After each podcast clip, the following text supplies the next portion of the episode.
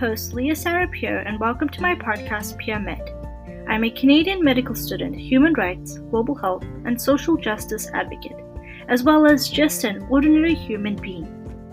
As of March 24th, 2021, the PeerMed podcast is an initiative affiliated with the PeerMed Foundation, an organization started and inspired by the very beginnings of these conversations. PeerMed's mission is serving humanity, connecting people, stories, and places. It is a platform that gives a voice to the voiceless, an ear to the helpless, and seeks to empower youth, physicians, and leaders far and wide.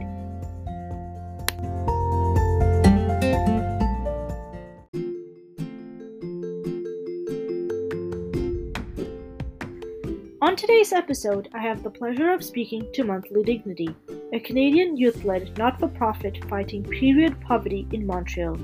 They believe that adequate access to menstrual hygiene products should be a right and not a privilege, and continue to do this by destigmatizing the intersection of menstruation and precarity, to educate on menstrual health, and to advocate for menstrual equity.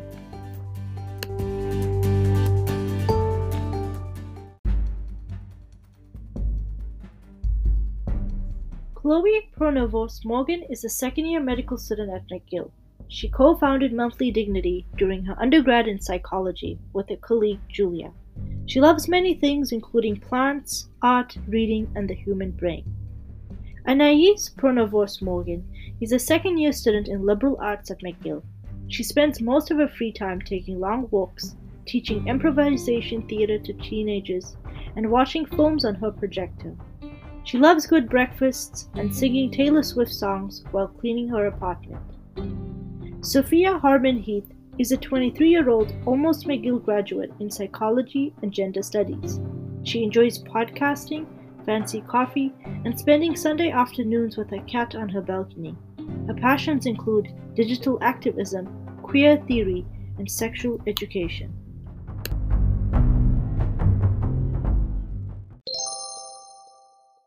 So, what exactly is Monthly Dignity and how was the organization's name, for example, decided? Um, so, Monthly Dignity is a not for profit organization that aims to tackle period poverty in Montreal. Um, when we started out uh, in 2017, my colleague Julia and I um, actually were more catering to specifically homeless women uh, because we figured that they were, you know, probably struggling the most with with period poverty, and we just weren't aware of how big of a problem it was.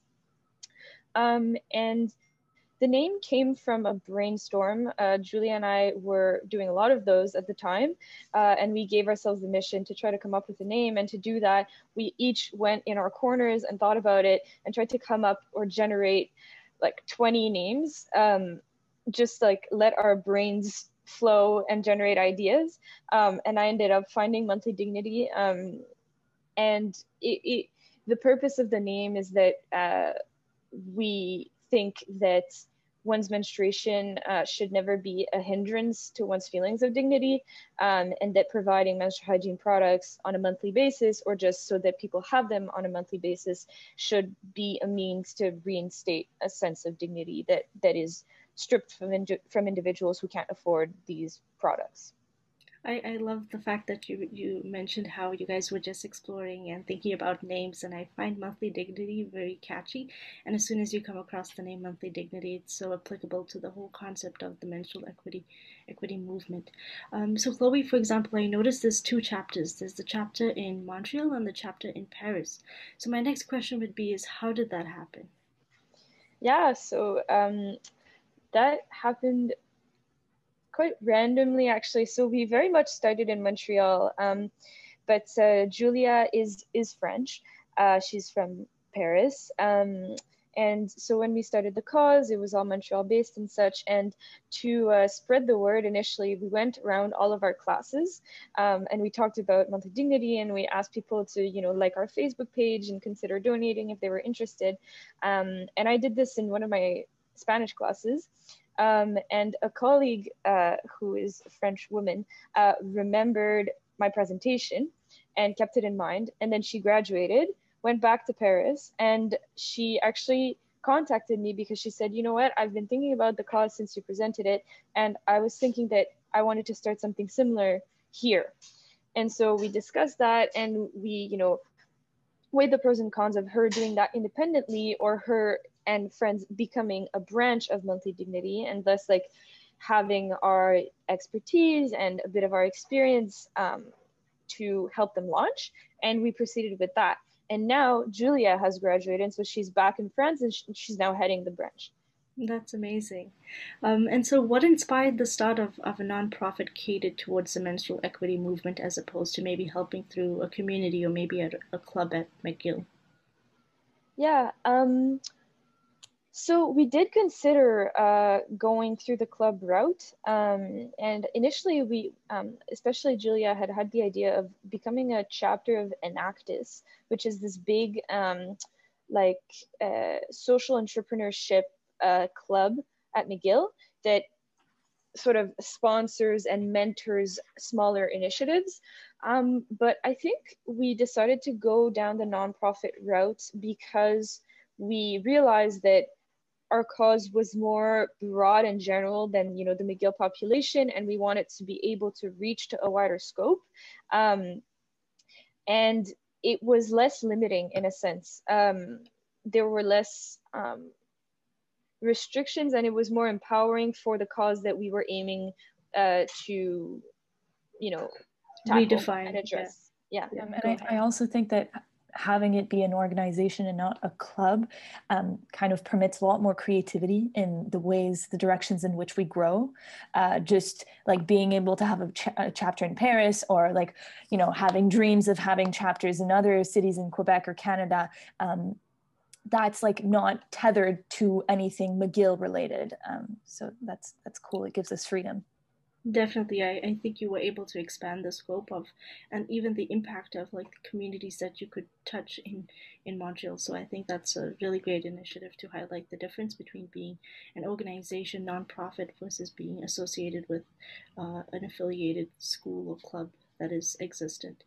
Um, and so, why is menstruation still a taboo in in Canada and across the world? Yeah, I think menstruation in general and like it's an inherently gendered issue. Um, and I think that gendered issues in general tend to be ones that are almost the most taboo in our society. They come with a lot more conversation needed to open up the, con- the discussion. Um, so I think that's definitely one of the first reasons. The other reason is that a lot of politicians don't menstruate. Um, you see primarily men in office. And what that comes down to is that the people who are making the law to make change are not experiencing this in their day to day. They don't encounter it as often. They often aren't even educated about it in the first place. Um, and so I think there's a lot of issue of the conversation isn't really happening where it needs to happen in the first place. Um, and then on top of that, there's a lack of education. There's a lack of access to that education, both in like schools, in sex ed, um, in a variety of different avenues. There isn't really as much conversation surrounding menstruation. Um, I think, at least personally, I did not learn a whole bunch about menstruation. And I even went to an all girls school where we were very open and we had a lot of conversations about a variety of different topics, but I still didn't learn the ins and outs of my menstruation. It was always almost like teaching you how to hide a tampon in your sleeve rather than teaching you that menstruation is normal and healthy and a sign of good health. Um, and so I think that that's probably a huge part of it is the fact that it is in fact a gendered issue and those are inherently so much more taboo, um, as well as the fact that the people who could be making the change don't really engage with the issue and they don't have to engage with the issue because it doesn't affect them on the everyday. Well said, Sophia. I think that that gendered issue and that lack of lived experience essentially yeah. is what gives them the. They just uh, essentially don't have any conception of what it means to be a menstruator. And so we say access to menstrual products should be a right and not a privilege. Why is this the case? Um, so, I mean, the United Nations declared that the right to sanitation is a human right, and they declared this in 2010. Um, but this has remained you know an abstract concept when it comes to menstrual hygiene because uh, although for example basic hygienic needs are met and made accessible through you know soap and water and toilet paper in public spaces um, they are not done in the same way um, through menstrual hygiene products, um, although these are completely essential to adequate hygiene um, and health. I, I, also think that this is kind of related also to the concept of androcentrism. Um, Chloe, you could maybe talk about this or like confirm that I'm explaining it well, but like using men as the measure for good health kind of erases um, discussions surrounding menstruation a lot. Uh, and so um, menstrual health is just not thought about because the measure for health is masculine or is um, like doesn't menstruate at all. And so uh, I think that that kind of makes menstrual products um, seem secondary of importance uh, compared to like toilet paper, but like when in fact toilet paper and menstrual hygiene products are just as essential to deal with like people's hygienic needs um, and they're just as like you know debilitating when you don't have them. You're you're you're in a tight spot um, and it's pretty uncomfortable in either case. Exactly. And so i think what anais is also you know alluding to here is that it's not only a question of making them financially accessible but also a question a question of making them physically accessible. Because when one finds themselves in a space where menstrual hygiene products are not accessible this poses a barrier to thriving in that situation. Uh, it can be a barrier to thriving in the occupational environment the work environment the social environment or educational environment. And when this happens chronically to a given portion of the population, namely people who menstruate, then it poses a barrier specifically to that to that population, and thus um, it's a barrier to gender equity because it's reinforcing um, a lack of opportunity for a very you know specific portion of the population. Yeah. Yeah, I was just going to say, I think that an extra layer to that is that because menstruation is something that isn't educated about and isn't spoken about, it is a barrier that is unseen as well. It goes unnoticed by a lot of people. It's kind of this invisible barrier to thriving, um, which is something that I think Monthly Dignity really puts an effort into changing because I think it definitely should be not a barrier to thriving. And I think it's something that we've all experienced um, temporarily, naming being in a bathroom and you're like, oh my goodness, I don't have a tampon on me. Like you call a friend or you run to the next stall or you ask someone. But like Chloe said, that is a chronic problem for a lot of people and it happens every month. And so that's where the issue really becomes even more difficult. Mm-hmm. And like we often say that monthly dignity works at the intersection between um, like menstrual health and precarity and those two subjects are both taboo. And so when when they intersect it becomes like even more even more taboo and even more uncomfortable to discuss. Um, and so we're trying to shed light on these issues and how they interact with each other um, through like education, through uh, our social media, and through the like physical products we distribute. Chloe, as you've mentioned, the WHO announced that sanitation is a human right in 2010. So why is there little to perhaps no policies addressing citizens' lack of access to menstrual products in, in Montreal especially? That's a good question. And I kind of wish I had an answer, but I, I don't think that I do. I mean, I think that the answer was perhaps given earlier insofar as it's not a priority, it's a hidden issue, and the people who make the policies don't necessarily experience this problem, and so it's not at the top of their priority list. Mm-hmm. Um, but I think, you know, globally or in a word it's the taboo. It's the fact that it's so hidden that we don't talk about it and if we don't talk about it then it's not a problem. And if it's not a problem then you don't have to legislate it.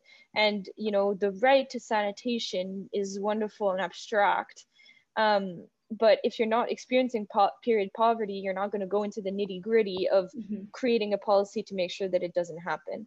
Um, and so i think that would be my answer but of course i I'm not entirely sure. um, I, I definitely agree with you. And do you think this will perhaps change in five years and 10 years and in the future, maybe when we're no more there? Oh, before that, before that, we're hopeful for this. Um, I, I think the world is starting to change definitely as we're seeing um, with the new legislation in Scotland that is ensuring the free provision of period products to all those who need them in New Zealand, in British Columbia, they're making them free in schools. Um, and so the fact that this is happening is showing a shift in paradigm. Uh, when we started out monthly dignity, this is not something that I could have even thought of. Uh, I mean, it's not something that I could have even hoped for. Um, and now it really does seem like politicians and administrations and bureaucracies are waking up to this problem and trying to find solutions. So I hope that Canada will inspire itself from this and Quebec will inspire itself from this. And we're actually advocating for that. Um, we're going to hopefully be launching a petition um, asking for this to the federal government. We'll see where that goes, but um, we're determined to, to make this cause advance because we think that at this point it is a reasonable ask. Yes, exactly. And uh, in, in Quebec, I think in November, correct me if I'm wrong, um, Catherine Fournier, which is a, who's a, a deputy at uh, l'Assemblée nationale, um, she proposed um, a motion. I don't think I don't know if that's the word in, in English, but a motion um, demanding access to free period products in schools, and that's being reviewed by uh, like a, a, committee that um, talks about questions surrounding um, like women's health and, and women's rights, um, and so that kind of gives us hope because we see that there's already uh, kind of a shift in the way people think about um, period period equity and uh, like a shift in our own backyard. Like people are, are trying to think about it uh, started starting to think about it pretty close to where where we are and where we operate yeah, and I think the other thing that I just wanted to point out is that we are at this kind of like incredible moment of change coming out of the COVID 19 pandemic, of course. Um, and I think COVID has really made blatantly clear a lot of these issues that beforehand may have been kind of like, oh, well, there's a problem, but like, is there a problem? I don't know. Whereas COVID 19 has really exaggerated all of those problems and has made them come like to the surface, I think. And I think we have a huge opportunity as a population to move towards change in a variety of different aspects right now. Um, and I think if we can really lean into it and, and trust ourselves on this kind of movement, movement of change, we really are at like a precipice of like a whole new world. And we're going to come out of this yeah. pandemic very different than we went into it. Um, and I think it's really awesome to imagine the fact that like we have access to making change right now and like there is such an avenue for growth in the entire world and in a variety of different ways um, and i think people are really waking up and i think it's it's it's really awesome to see at least I, love what you said. I think monthly dignity, especially being so um, innovative and youth led, especially driving change in the COVID 19 pandemic, which has really highlighted so many inequities that are, are just there, is, is what is truly going to push for change and, and for Quebec and Montreal and Canada as a country to ensure health equity for menstruation. On the one hand, uh, the pandemic has really shed light on all of the inequities that are systemically ingrained in our society. But uh, on the other hand, it has also highlighted how we as a society is able to change and adapt at a really, really fast pace when we need to and when we set our minds to it. We have changed the, w- the way we live and operate in so many ways in the last year. And so I hope to see like you know major systemic changes in in the the like subjects of, of period poverty um, that kind of align themselves with this this like just rapid rapid adaptation. Um, so I, I i have hope I, I love that. I think it's essential that we have hope, and hope is what pushes us and drives us. And so, my next question about how how long till Canada essentially ensures that menstrual products are free and accessible to all within the country. So, moving forward, how does monthly dignity help menstruators experience period poverty, of those experiencing period poverty? Um. So, our simple model is essentially that we partner up with um, community organizations that work with people that are living in precarious situations. Um, and these have a variety of you know profiles. So they can range from emergency one night shelters to affordable housing units. Um, and then we essentially lean on to those community partners to ensure a distribution to the people who may need period products for free and so we provide the menstrual hygiene products that we either get um, for free from a producer called FemPro or that we buy in bulk. And we so get them, get them delivered to the community partner, and then they ensure that those who need them get them in a free and accessible and equitable way. Um, and so that is our basic model in terms of our palliative goal. And then we also have a discursive goal, which is, you know, to tackle and address all of the stigma that surrounds menstruation, because this is also a barrier um, to menstrual equity. Insofar as if you don't have information about menstruation, or if you don't have, um, if you feel extremely ashamed about your period or not empowered to go and seek the products that you need to deal with it, um, then you find yourself in the situation of a person who doesn't have access to the period the period products that they need. Um, and uh, and so for our discursive goal, um, Anais mentioned earlier, but we try to you know facilitate conversations about menstrual health and period poverty, um, and do that through various meetings. And so, which communities of menstruators does Monthly Dignity cater to? Are these only Indigenous uh, menstruators? Are these only homeless or African Americans? And then, which sectors maybe in Montreal? Yeah, so Monthly Dignity as an organization is inherently anti-racist, anti-ableist, et cetera, et cetera. Um, and because of that, we genuinely believe that like all populations should have access to these products. Um, if we were to get specific with it, uh, we don't actually have demographics. Um, a lot of the populations that we work with are what we like to call like hidden populations. And so it's very difficult to like collect data and see like who exactly we're helping that said, um, for all of our community partners, we essentially ask them to distribute the products um, for free, equitably to whoever may be in need of them. So what that means is essentially that we deliver to just about any population that could be in need. Um, we are in schools, we deliver to students. Um, we also cater to a variety of different houseless populations, as well as like immigrant populations who are moving into the country, moving out of the country. We partner with um, an organization called Welcome Collective, who helps to get immigrants settled when they arrive in Montreal. Um, and so we really do try and touch on a variety of different populations and have diversity in our distributions, I would say. Yeah, and just to add to that, um, I think an interesting shift in Monthly Dignity's work in the past few years has been the broadening of our definition of who is affected by period poverty. Um, Chloe kind of talked about this at the very beginning, but initially Monthly Dignity uh, was aiming and hoping to help homeless women, but we realized that this was a very reductive definition of, of people who needed this kind of help because, first of all, um, well, not all menstruators are women. Um, so we wanted to include trans and non-binary people who menstruate and also, well, not only homeless people experience uh, period poverty.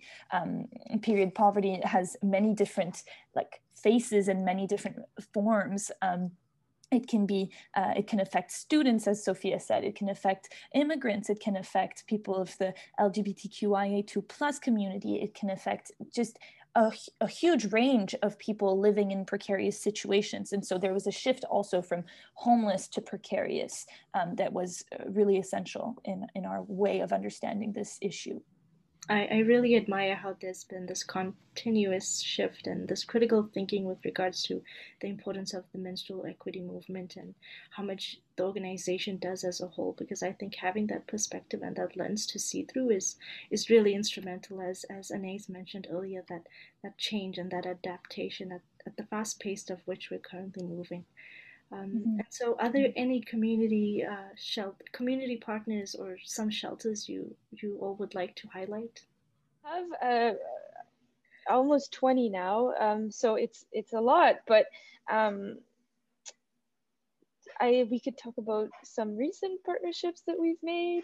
Um, I mean, one recent partnership that I've worked with is um, um, Femmes du Monde Côte des Neiges and this is a center for women um, uh, who are experiencing um, violence conjugale, intimate partner violence. Um, and so this is a safe space for them to go to that provides legal help um, that can help with obtaining a, um, a new job, like new employment. Um, it's essentially like this this one-stop shop where multiple different services are offered to try to re-empower um, women that are just in very difficult situations. And so this is one recent partnership that I worked on. Yeah, I would say that like precarity is a spectrum. So we try to address precarity in many different forms. And so, as Chloe had said, um, some of some of our partners are kind of like centers for for people who need help, but some are like really shelters that can be short term day day centers, um, and some are longer term. Another thing that I want to mention about community partners is that uh, more and more people are reaching out and want to help out. And so, one partnership I uh, worked on this week is um, a really cool woman who has a lot of free time and wants to create um, reusable pads, uh, like sew them for us. And she's going to uh, give us a, a, starter pack of 50, which is huge. And um, so we try to not only uh, connect with like shelter partners, but also product sources and producers and uh, other like forms of interesting organizations that are like-minded in Montreal. Yeah, and I think another thing just like to mention is that we're so grateful for all of these community partners. Like we are so happy to be able to like affect this change through a variety of different avenues and as well like um the partners that I think people would imagine when you think of monthly dignity would be like a day shelter where people can come in, get the products, and then they're generally living on the street. Um, but something that's really interesting and that's really awesome is that we partner, like Annie said, with like product producers. So like, thank you to FemPro who like gives us all of our products. We have um, a variety of different partnerships that are so important to us. And like, I think um, it's been really awesome to see like we have a storage unit that happens to be at like an insurance company and it's it's really awesome to see how people want to help and like the community has been really really really instrumental in our ability to affect the change in our community um, and we are very very lucky to have been able to grow so quickly and have so many community partners that are doing really like the day-to-day on the ground work um, and we just facilitate their ability to do that which is really really awesome that's amazing to see Monthly Dignity being there for all these amazing partnerships and touching communities. And I, I feel that the um, have, being the mediator or the intermediary between the community partners and the shelters really ensures that there's like this access and that the partnerships are essentially upheld. Um, and so that I kind of noticed and learned from the efficiency flowchart. But for um, anybody who's listening, Chloe, would you like to explain the efficiency flowchart?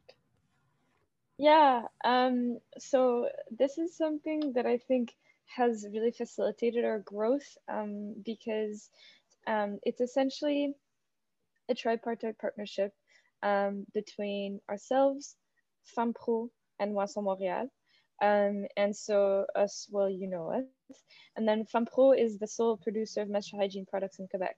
And essentially, um, they change their um, packaging for marketing purposes every year or twice a year sometimes. And in the past, um, that would generate enormous amounts of waste because the products with the old packaging would be sent to would be sent to the landfill. And so that's where we came in and we said, listen, there's a huge need. Uh, is there any way that you could give us, you know, products for a reduced price or for free? And then that's how they thought about repurposing those products that were being sent to the landfill for this cause. And this actually is economically effective for them because it's less expensive to donate these products to us than to bury them um, and for them to be wasted. But here there was a, a, piece of a puzzle that was missing because we didn't actually have enough storage space to keep all of these products that FemPro could give us, which is when Moisson came into the equation. And so Moisson Montréal is um, the biggest food bank in Canada. And they have enormous um, storage facilities. And they also have, you know, delivery trucks, um, which they use already.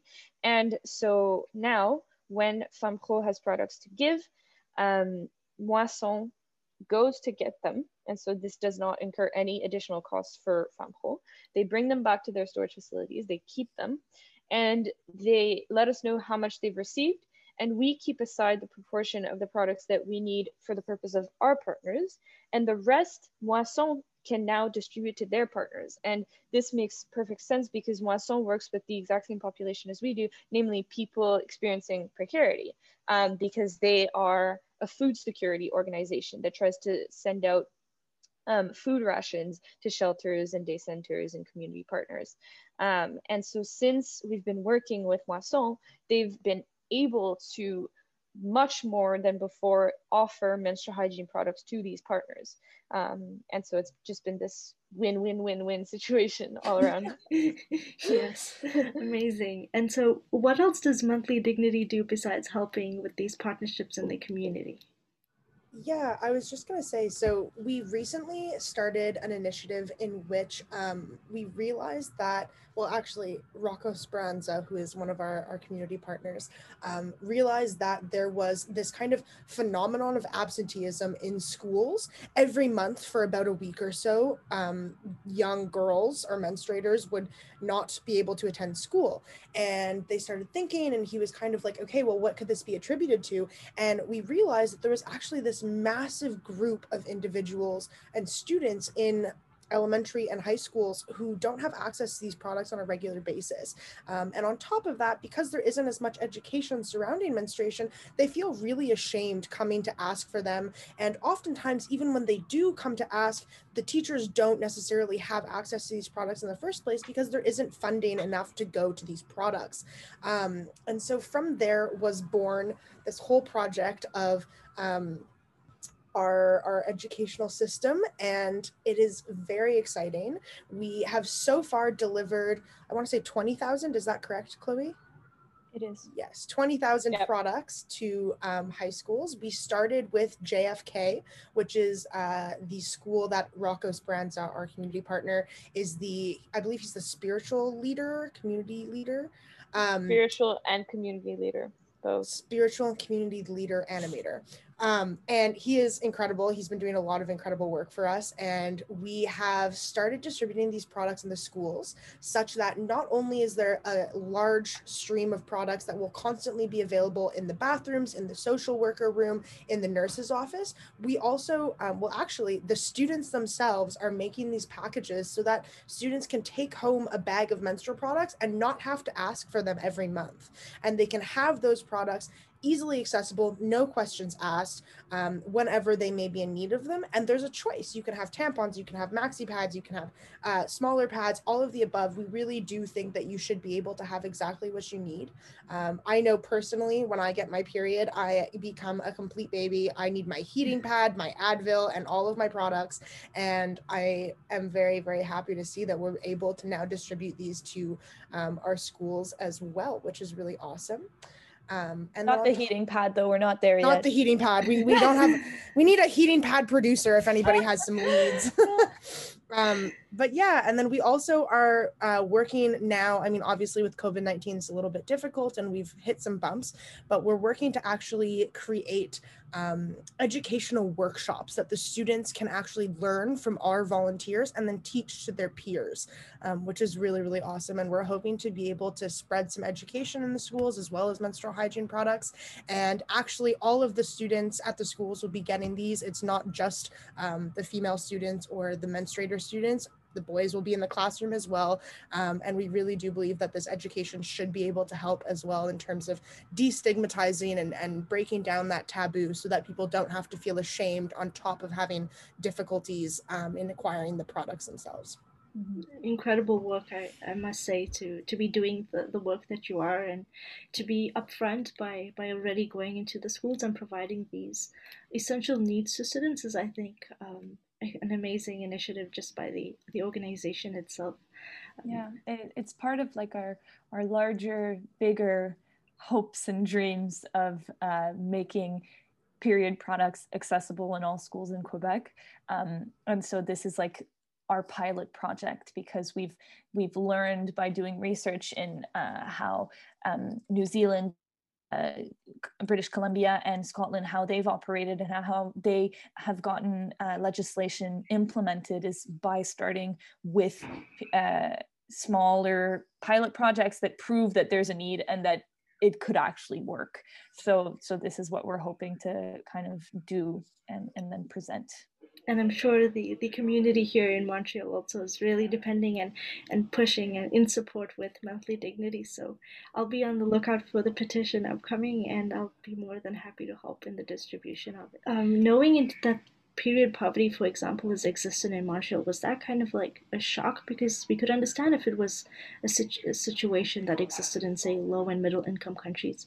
But when, but actually realizing that it was a normal problem in a developed country like say Canada or in our community in Montreal, was that a obvious like um, shock to you all? Yeah, that was definitely a shock, and I think um, you know in the very beginnings when Julia and I were starting this, um, we we actually couldn't believe that there were no other organizations tackling this essentially, and we were like, is there is there truly a need then? or are we just making this up you know like how can there not be any legislation or any organization that seeks to palliate this need and when we reached out to shelters we sent you know masses of emails saying hi like do you distribute period products to the people that you serve and do they need them and how do they get them and the overwhelming response was yes oh my gosh like we never receive these because people when they think homelessness they think about men they think about food and you know, clothing and such, and periods are taboo, and so we don't think about them. And and um, and all this to say that it's a hidden problem, but it is shocking um, that it's actually occurring in our in our city, in our country. Um, but that being said, it's not a good enough reason to not do anything about it. And so I think that's why we're really trying to shed light on this and to show um, that not only is it real, it's unacceptable. And in a, a country with the resources that we have, it should not be a problem. Um, and so this is why, you know, so some of our, our, our taglines is that period poverty sh- shouldn't be an issue, especially here.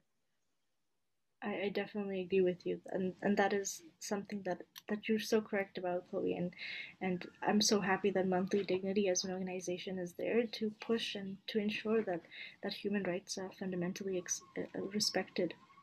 And so now moving on, what are some accomplishments of, of Monthly Dignity?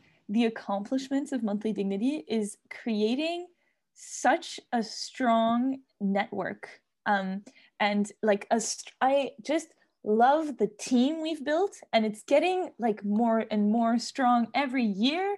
Um the like everyone that is on our team as a volunteer or as an exec volunteer is just bright passionate and competent.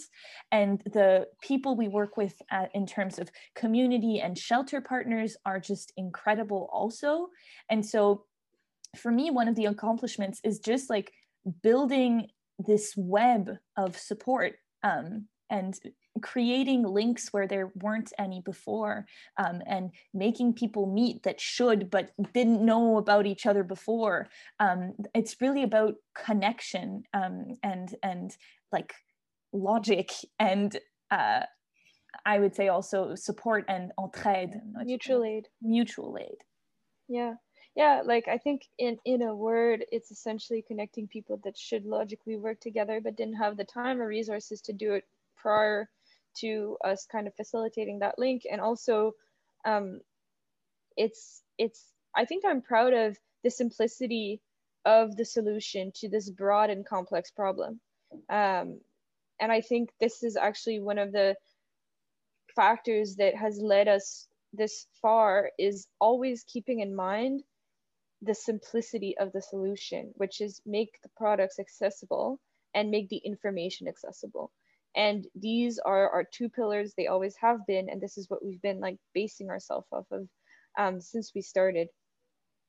And I think it makes the mission like easily understandable and thus um, uh, evocative yeah. And I, I think every time that we have a conversation with a shelter partner or a community partner in general, um, recently we had a meeting with um, one of the school principals, and every time that we hear, like, you have made this issue better or like you have made someone's day tangibly more easy um, i think it's a lot of little successes and sometimes we forget to like step back and look at it but i mean like i would really like to say that like every single product that we've delivered over the years is like a success. And like that is really awesome to see. And like recently we received feedback from one of our high schools where like the vice principal was literally emailed us saying you have brought dignity back to our girls at school. And like in those moments it's when you realize that like like chloe said it's so easy it's so simple. And like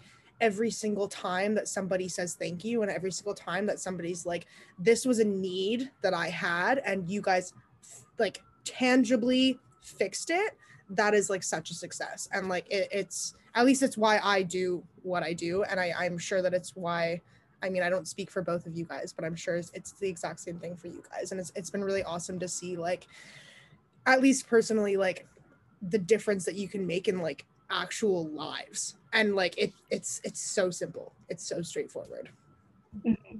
I would I would add to that to say that um, from Anae's response, I get to see that Monthly Dignity has formed a close knit family essentially, where all the volunteers, executives, founders work together, and essentially it's a support network that has been built. And during the pandemic, I think that is of extreme importance of mental health for each other, for those around us in the community.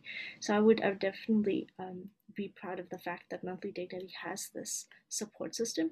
Another aspect I would like to highlight is that there are so many organizations out there that are working on advocacy and equity, but none of them that have the aspect of actually the practicality of it making the needs accessible. And so monthly dignity actually touches the lives of, of individuals and the impact of giving those menstrual products to communities and people that actually need them.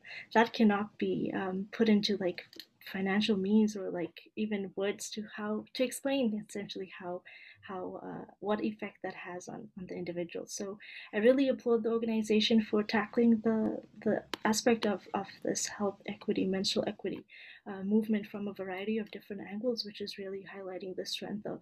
And then, of course, adding the educational aspect, I think um, you are really expanding the the outreach and the impact of what we as a as a whole can do in the community. So, amazing initiative and great work uh, to all of you.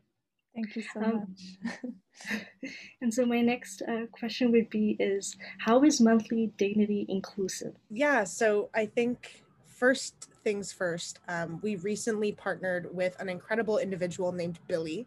Um, Billy joined our team slowly but surely uh, for a period of months, and she taught us so much when it comes to inclusivity. Uh, Monthly Dignity as an organization, I think really, really values inclusivity and we really work to be critical of ourselves at all times. Um, we are constantly looking at the language we use. Um, we are constantly ameliorating the language we use. We're constantly looking at how can we look at different partners and like find different partnerships that allow us to broaden our horizons and allow us to really reach different groups.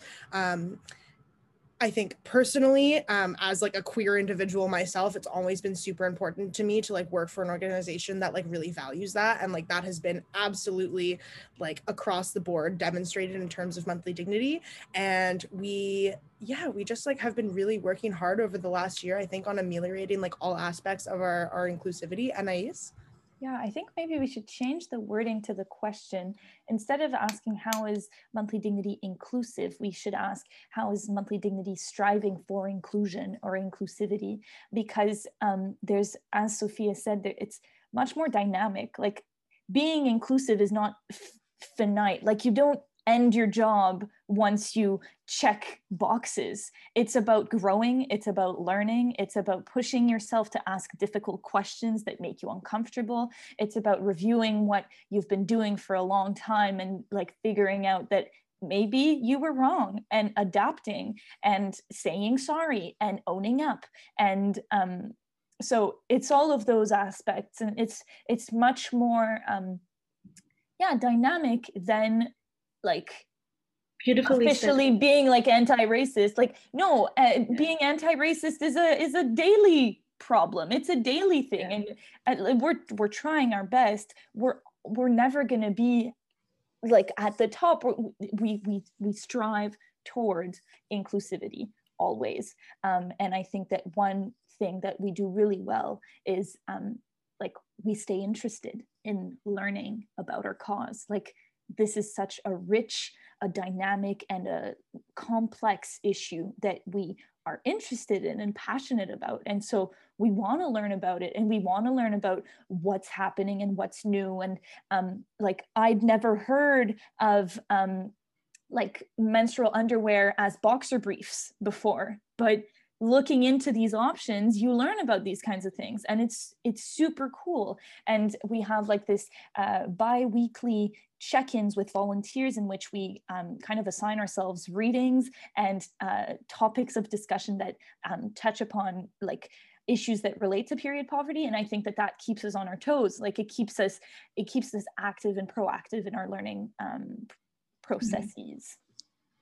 Yeah, so just to add to what Anais was saying is that we've emphasized a lot in in you know the past um, 45 minutes the fact that we want to provide education um, as a means of empowerment to menstruators, but we also really value self-education. Mm-hmm. Um, and so this is what Anais was referring to is that um, if we want to keep, you know, being leaders in terms of ad- advocacy or just information regarding menstruation, period poverty, and all the subject surrounding it, then we actually have to know what we're talking about, but we also need to know what's happening, what's going on, and keep ourselves in check um, and interested. Mm-hmm. And so we, we try to do that both in our exec meetings um, and in the volunteer check-ins.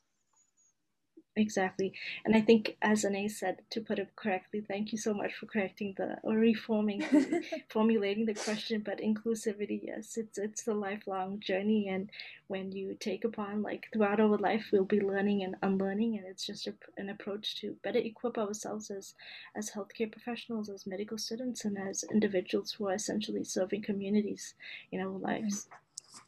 Um, and so, how has monthly dignity been environmentally and financially sustainable? So this um, goes back to our tripartite partnership. Um, I think what I explained earlier definitely lends itself to this. So in working with FemPro and Moisson, um, you know, and receiving not only products but also storage for free, this makes it extremely financially sustainable. And then by diverting that waste or by diverting the products that would be filling the landfill and distributing them to people who um, need them, we're also um, we're also positioning ourselves in a more sustainable position. Um, on top of that, uh, we're trying to now start to include um, reusable options uh, for menstrual hygiene products to uh, offer to our community partners. So we've from the start actually been distributing menstrual cups. Um, our partner is called Organicup, um, and they've been wonderful. And so this is an option for people who are living in more stable circumstances, who have access to water um, and the ability to boil it. Um, but now recently, as Anais mentioned, we're also going to be working um, with producers of reusable um, pads. And this is also wonderful because these two options, given that they are um, reusable, can be a means of empowerment because you can keep them for a much more extended period of time and thus not be worried about when's the next time you're going to be accessing products like these. Um, and so, yeah, that's my answer. Mm-hmm. And so it's been such a pleasure speaking to to all of you here on this podcast. But I want to know what has been the most inspiring aspect of the journey being with Monthly Dignity. What have you learned so far? Okay, I would say that for me, um, it's been a privilege to be just a small part of the solidarity network of Montreal and getting to see all of these beautiful projects um, and all of these devoted people uh, helping out um, and, and supporting each other. Um, like, I don't know, I think it's easy to be pessimistic and feel like everything is wrong and we're doing it all wrong. And I mean, it's true that people slip through the cracks and it's extremely unfortunate and there's so many cha- things to change that is that is like i'm not gonna mm-hmm. contradict that but um the first time i went to moisson montréal it was like i was just so grateful that people had thought about this and put so much of their time and intelligence into this project and it was like eye-opening and it it's hopeful. It's a hopeful job. It's sometimes difficult to like it's and frustrating and that's normal but um i think that for me it's just getting to know these partners that do like a small part and are part of this bigger web and bigger idea and um, bigger hope for a more supportive um, community in general in Montreal. And so that's that's what I've loved. Yeah, I, I would say for myself, um, Monthly Dignity has actually, I joined the team at the beginning of last year. Um, and it actually like fruited this huge passion for social activism and like nonprofit work and it actually is the reason that that's what i'm going into in my profession. Um, and i think that in working with monthly dignity and, and being on this like incredible team of people um, i'm reminded every day that there is hope um, and that like there's this quote that is like kind of like my personal favorite quote and it's from this girl called rose eveleth. Um, she's iconic. Would check it, her out. She's amazing. Um, and she always says the future hasn't happened yet and that's the best part. Um, and i think monthly dignity really embodies that and really reminds me every day that like the future is something that like we construct. And like you have like personally you have such a role in like making the future that you want to see. And like to be able to enact some small part of that future is really awesome and has been just like the most incredible learning experience. And on top of that i have made some really incredible friends. So. Um i think for me, um, my experience definitely echoes um, Anais and Sophia's, um, but having um, starting monthly dignity uh, fundamentally, I think for me came from trying to uh, go against what I thought was a fundamental injustice. Um, to me, you know, this has been a constant in my head.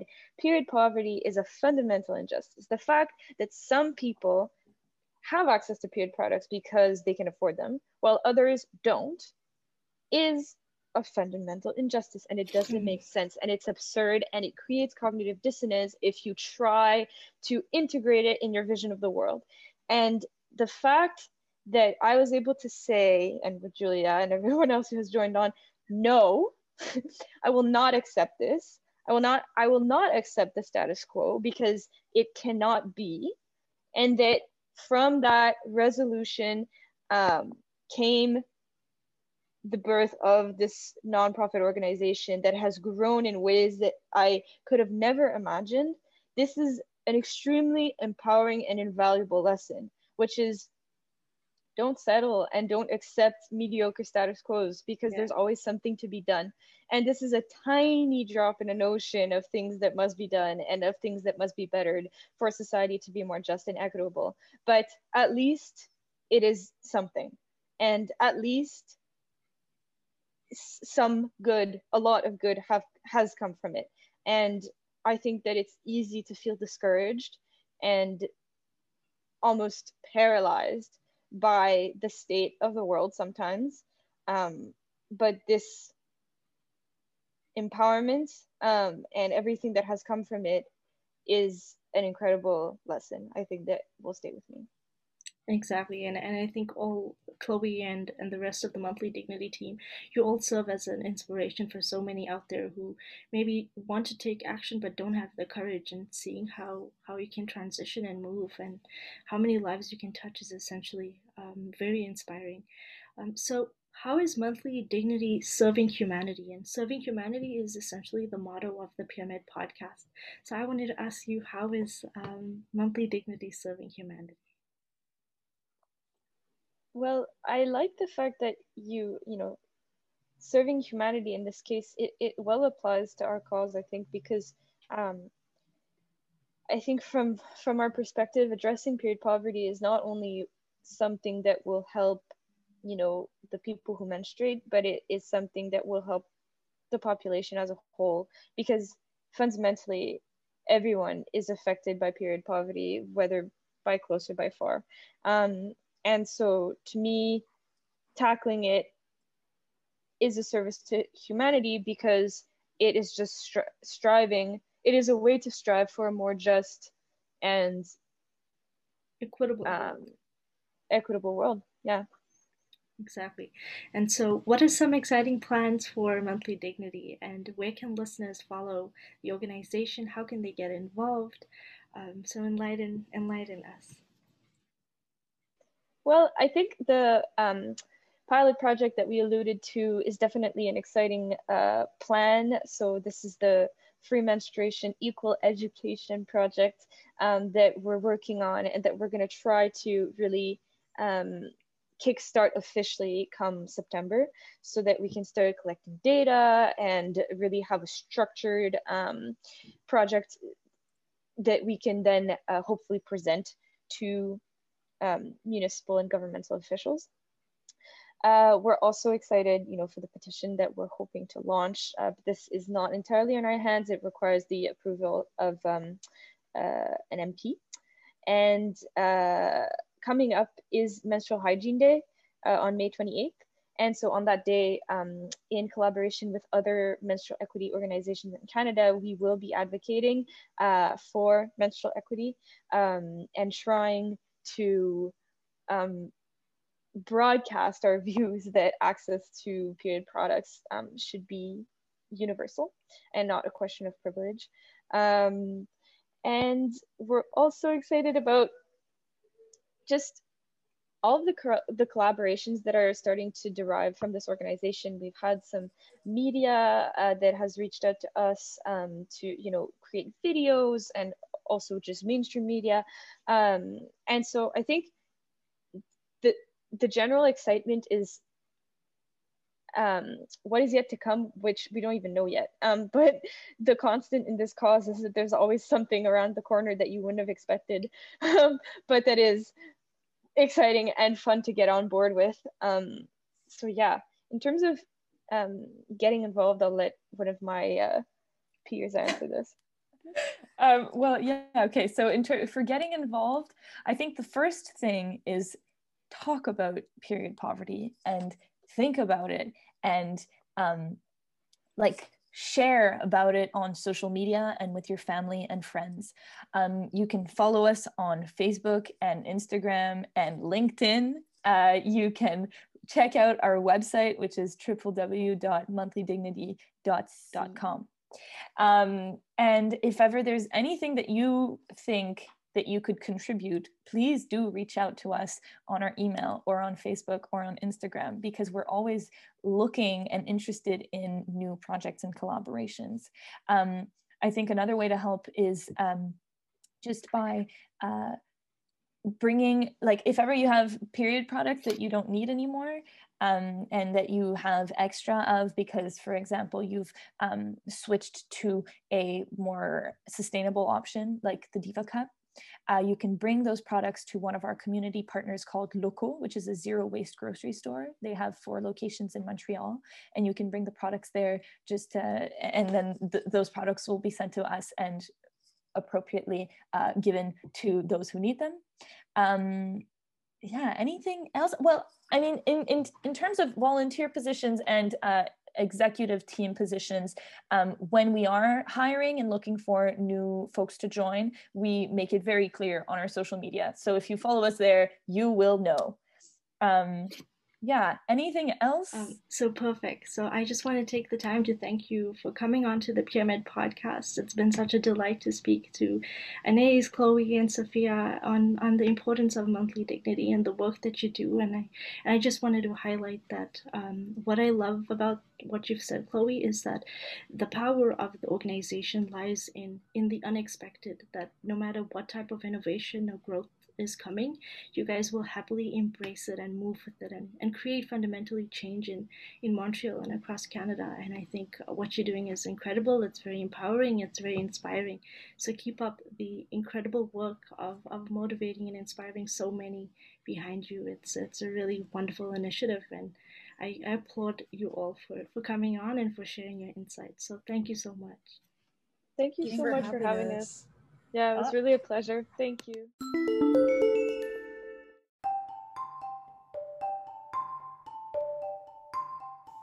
Thank you for listening to the PeerMed podcast. It means the world to have a supportive audience from 25 plus countries and counting. If you've enjoyed this episode, don't forget to subscribe to stay updated. Feel free to share it with friends and family members, and more importantly, please follow Monthly Dignity. The platform aims to distribute menstrual hygiene products to individuals who cannot afford them, as well as aims to advocate for menstrual equity across Canada.